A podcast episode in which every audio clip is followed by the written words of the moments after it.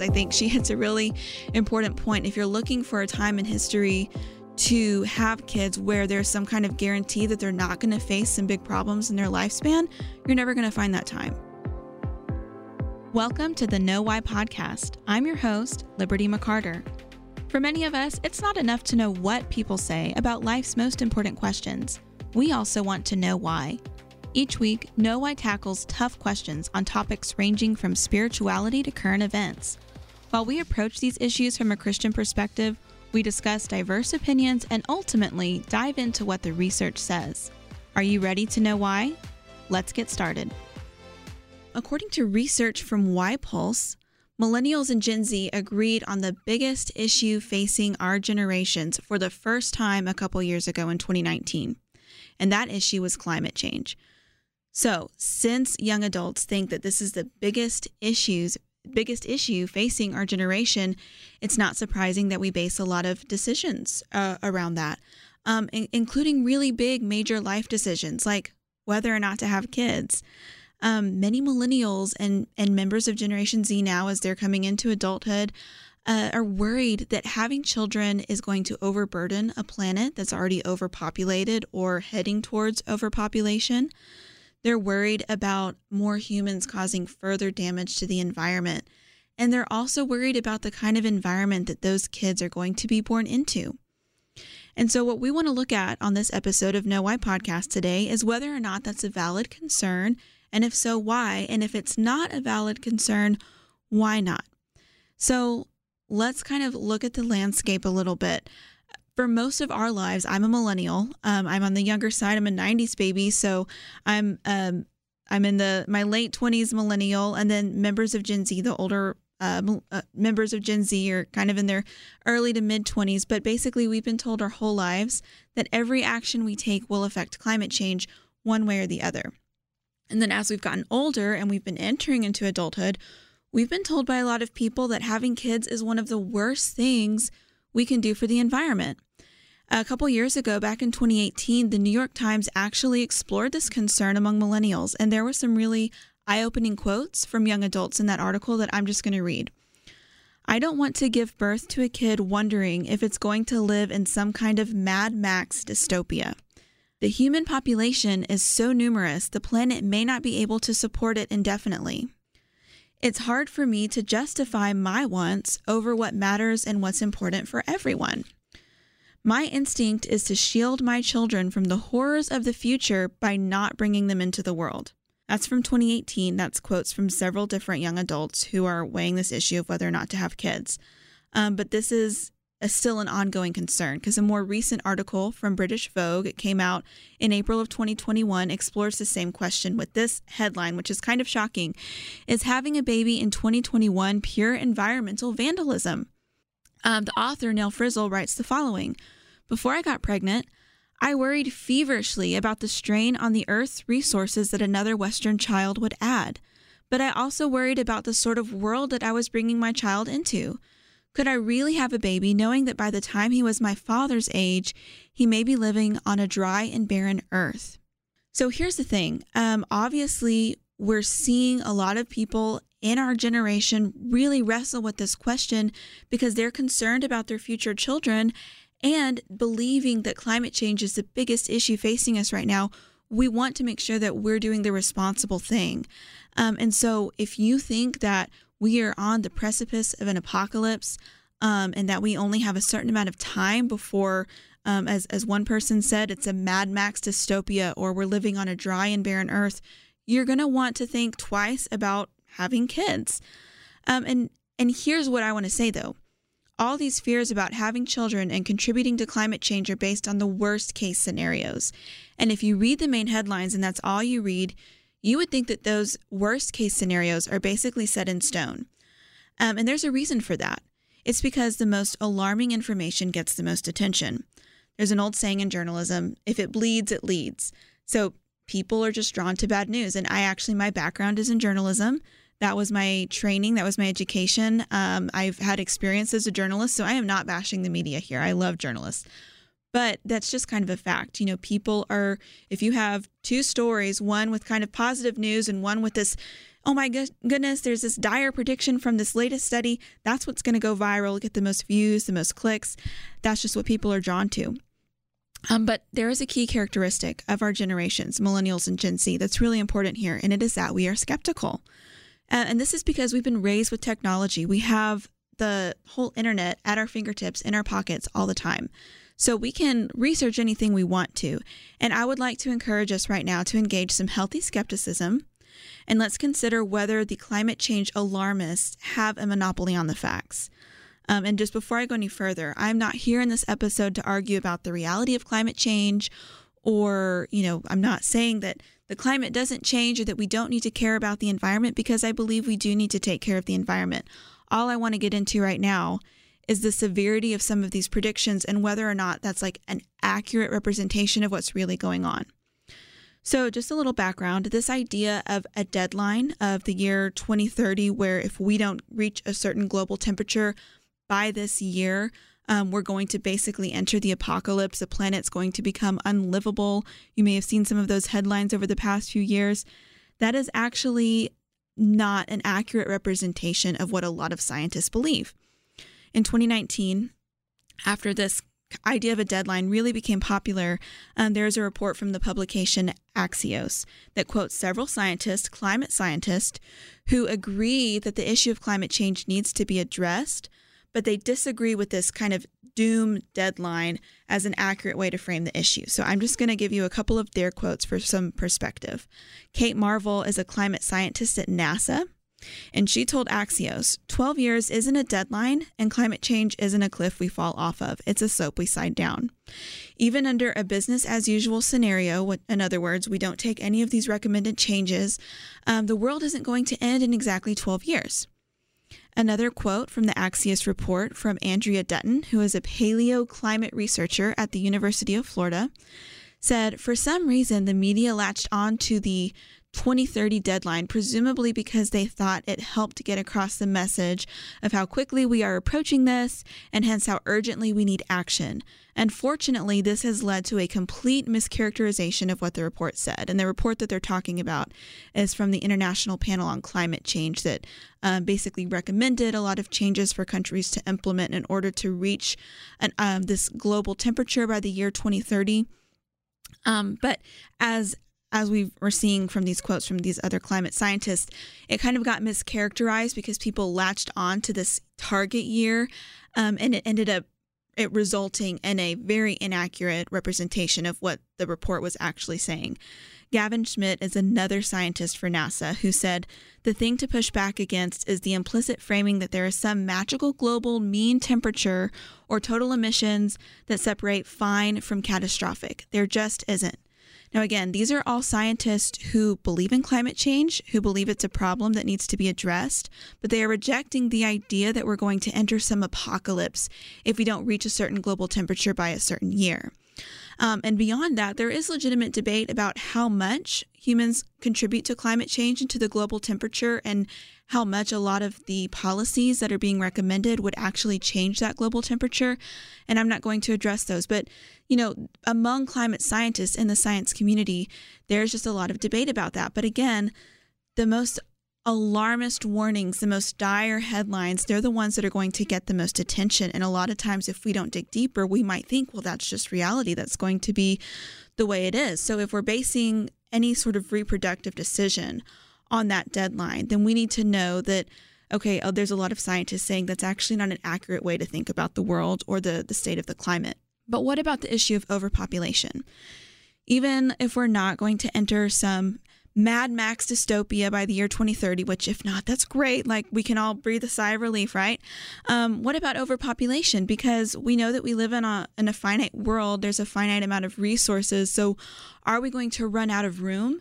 Are we going to run out of resources if we keep adding more humans to the planet? Um, and I would say that's a legitimate question to ask, but the answer is no.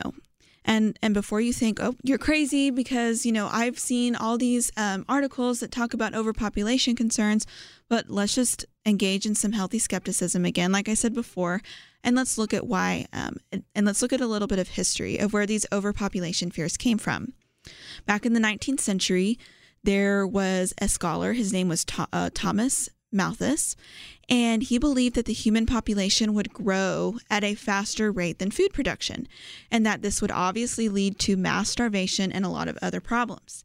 And he argued that we needed more population control tactics to solve this issue before we ran out of food. But guess what? Thankfully, he was proven wrong, because the very next century brought some very important industrial inventions that caused food production to increase.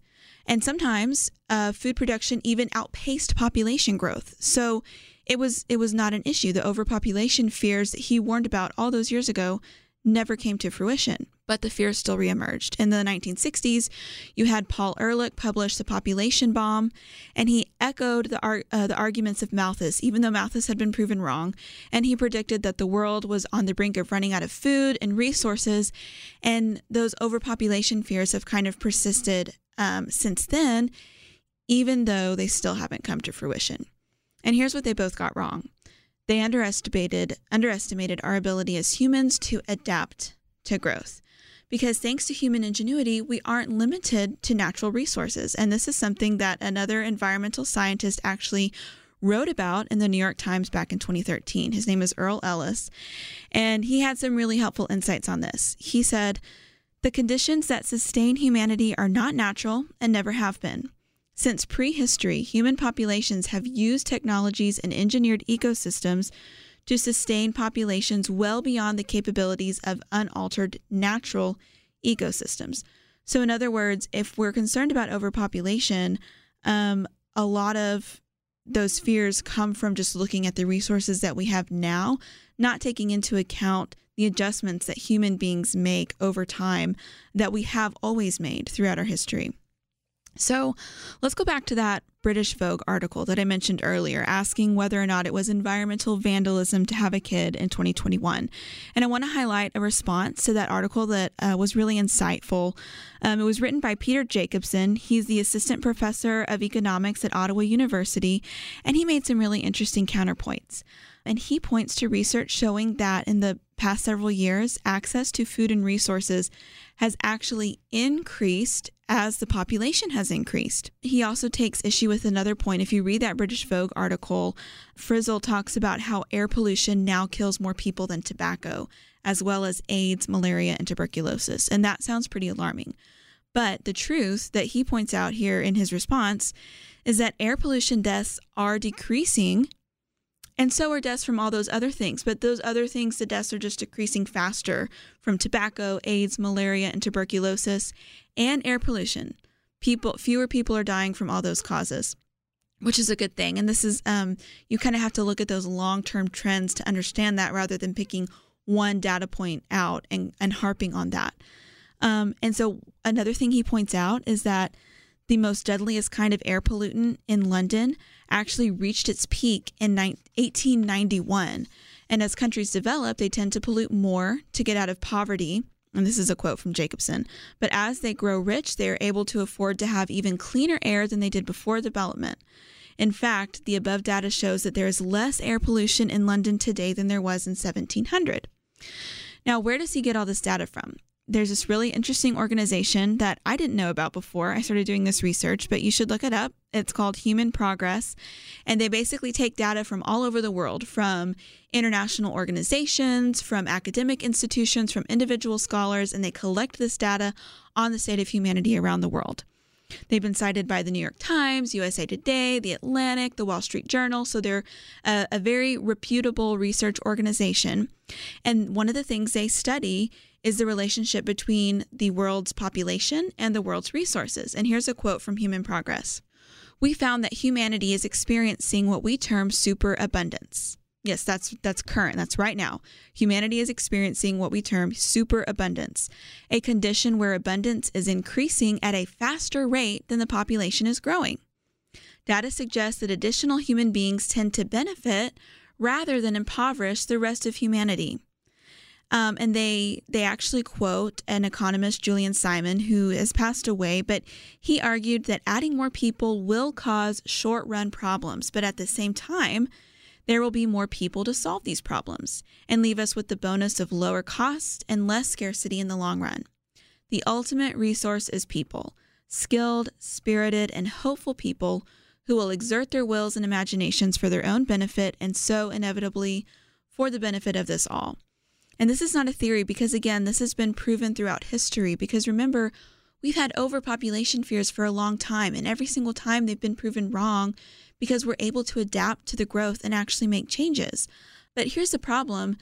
You know, we're talking about all these overpopulation fears, and what we're actually experiencing in much of the developed world right now is a fertility crisis. So a population crisis on the opposite end of the spectrum, where countries are not producing, um, reproducing at a fast enough rate to sustain themselves over time. And so just recently, in, in this month that I'm recording this, in May of twenty twenty-one, the C D C announced that in the U S, the birth rate had fallen to the lowest point in more than a century. So there was also an, another data point I saw. We have now more people over the age of eighty in the United States than under the age of two. And so that's not bad, because we don't like old people. It's because, you know, as time progresses, we're not going to have enough people to take care of our society. We're not going to be able to have young people to keep the economy going. Um, and we're actually seeing this play out kind of a few decades or a few years ahead of us in places like China and Japan. Um, right now, China is suffering from a very dramatic gender imbalance, as well as an aging society, and that's straining their economy. And this actually comes from uh, a problem that China had implemented after overpopulation scares.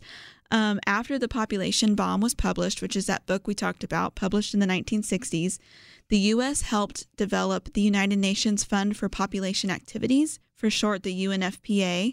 And if you've heard of the U N F P A, you may think, well, now they just kind of do reproductive rights, reproductive health kind of work. But historically, they were actually developed to um, implement population control. They had a hand in Child's infamous one-child policy, which forced families to only have one child. That didn't end until twenty fifteen, and it caused some major human rights abuses. First of all, I would argue it's a, an abuse to try to tell people by law how many children they're allowed to have, but that resulted in sex-selective abortions, forced abortions, forced sterilizations, and, and now you're seeing the result of what population fears contributed to in a society, because you have all these problems in, that China is facing now. And so that's why it's important to understand whether or not these overpopulation fears are really accurate, um, because they can result in some in some very uh, re- morally repugnant population control tactics. And they're also kind of overshadowing the real crisis that we're facing right now, which is a crisis of fertility. So let's bring that back to the, the issue at hand, though. Um, is having kids bad for the planet? Um, as we've seen, the alarmist warnings about this uh, deadline of doom, where the world's going to end in a certain amount of years if we don't, uh, you know, take care of the environment better, or we're going to run out of resources and your kid's going to starve to death if you have kids now because we only have sixty harvests left or something like that. We've seen that those are, you know, we've kind of debunked those, or at least we've gone through some alternate opinions based in science, based on the research. So, but to close out, I, I want to turn to the perspective of a couple other millennials. Both are millennials who happen to be moms, and they happen to be environmentally conscientious, concerned about the environment. The first is a columnist and author. Her name is Grace Olmsted, and she writes regularly about reforming sustainable communities, uh, sustainable farming, sustainable food production. So she is, you know, a voice that we can listen to, knowing that she actually does know what she's talking about and she cares about these environmental issues. But she wrote in the New York Times back in twenty eighteen about whether or not we should have children out of environmental concern. And here's where she landed. This is a quote. "We are creators and stewards. We become aware of the infinite series of threads connecting us to the world around us, aware of the fragility and beauty of life, the preciousness of it. That is not an instinct, in my mind, which makes us less likely to fight climate change, but rather more eager to seek to regenerate and heal our planet, and more likely to teach our children to do the same." Um, in her article, she cites another millennial columnist, uh, Elizabeth Brunig. A few years ago, she made Forbes thirty under thirty list, and she was a Pulitzer Prize finalist in twenty nineteen. Um, She wrote for The Washington Post, "Every child is born to risk. It's impossible to be sure of anything except that life is not permanent and is prone to radical sudden revolutions." So just to pause, I think she hits a really important point. If you're looking for a time in history to have kids where there's some kind of guarantee that they're not going to face some big problems in their lifespan, you're never going to find that time. I, you know, our parents didn't know that we were going to be facing a coronavirus pandemic when they had us twenty, thirty years ago. Um, so you can never have a guarantee of, of how life is going to work out for any child you might bring into the world. Um, but she also, Elizabeth Brunig, she makes another interesting point about how respect for life and respect for the environment actually connect to each other. This is what she says. "It also appears to me that a certain disrespect for human life is how we arrived in the climatic fix we're in now. The culprits of climate change are not pro but anti-humanity, and it's their ethos which inclines to nihilism, despair, and death. Children are a clear statement of hope, a demand that we claim accountability for the future. They are a rejection of cavalier disregard for the planet we share." So what I love about these perspectives from both Grace Olmsted and Elizabeth Brunig is that they are not dismissing the need to be um, environmentally conscientious, to care for the the resources that we've been given, but they make these really beautiful arguments that bringing human life into the world is actually a part of that. And and here's to wrap it up, bring it back to the beginning. The British Vogue column written by Nell Frizzle, she actually reaches a similar conclusion, conclusion, even though she opens up with this very dire question of whether or not it's environmental vandalism to have kids, because she herself is a mother, she has a son, and she she ends up landing here. "I believe that when it comes to the future health of the planet, the question is not one of whether or not we continue to have babies. People will always have babies. That's true. Instead, it is a question of how we raise those babies. As someone who is attempting to raise a child with an awareness of ecological inequality, who tries to satiate his desires with human interaction rather than material consumption, who helps him appreciate the natural world, I hope that my son might con- contribute to future humanity rather than destroy it." So all of these perspectives from these young millennial moms um, actually align with the arguments of Julian Simon, who is the economist that we quoted earlier, where when he said the ultimate resource is people. So here's the thing about whether or not we should have kids right now due to the environment. We know that the notion of some impending doom or apocalypse um, in, on some sort of deadline is not really supported by science. Even environmental scientists and climate scientists say that's not the right way to think about the situation. Overpopulation fears based on the data are misguided. Um, evidence shows that as population increases, resources increase as well. And having kids and raising them responsibly is a way to embrace the value of life and express hope for the future, and even have a positive impact on the world and on the environment. So I really wanted to get into this today because I want to commend uh, my generation, millennials, and Generation Z, because we we really care about the causes that matter to us. We're willing to change our habits and, and change major life decisions, even whether or not to have kids, based on our convictions of what we think is the responsible thing to do. And that's a good thing. That means we're willing to live out what we believe. But if we're going to make those decisions, we need to make sure that they're based on truth. We need to make sure that they're based on reliable information, not just some alarmism, not, you know, something that we that everybody's saying. We need to engage that healthy skepticism and say, what are the facts? What's the truth? Because if I'm going to base my life around this information, I better make sure that it's accurate. So just remember, there's usually more to the story, uh, but that's what we have today. And if you're interested in learning more about any of these topics, we will have the research that we've cited here posted on our website that you can dig into for yourself and make your own conclusions. My name is Liberty McCarter, and I'm the host of the Know Why Podcast. Thanks for listening.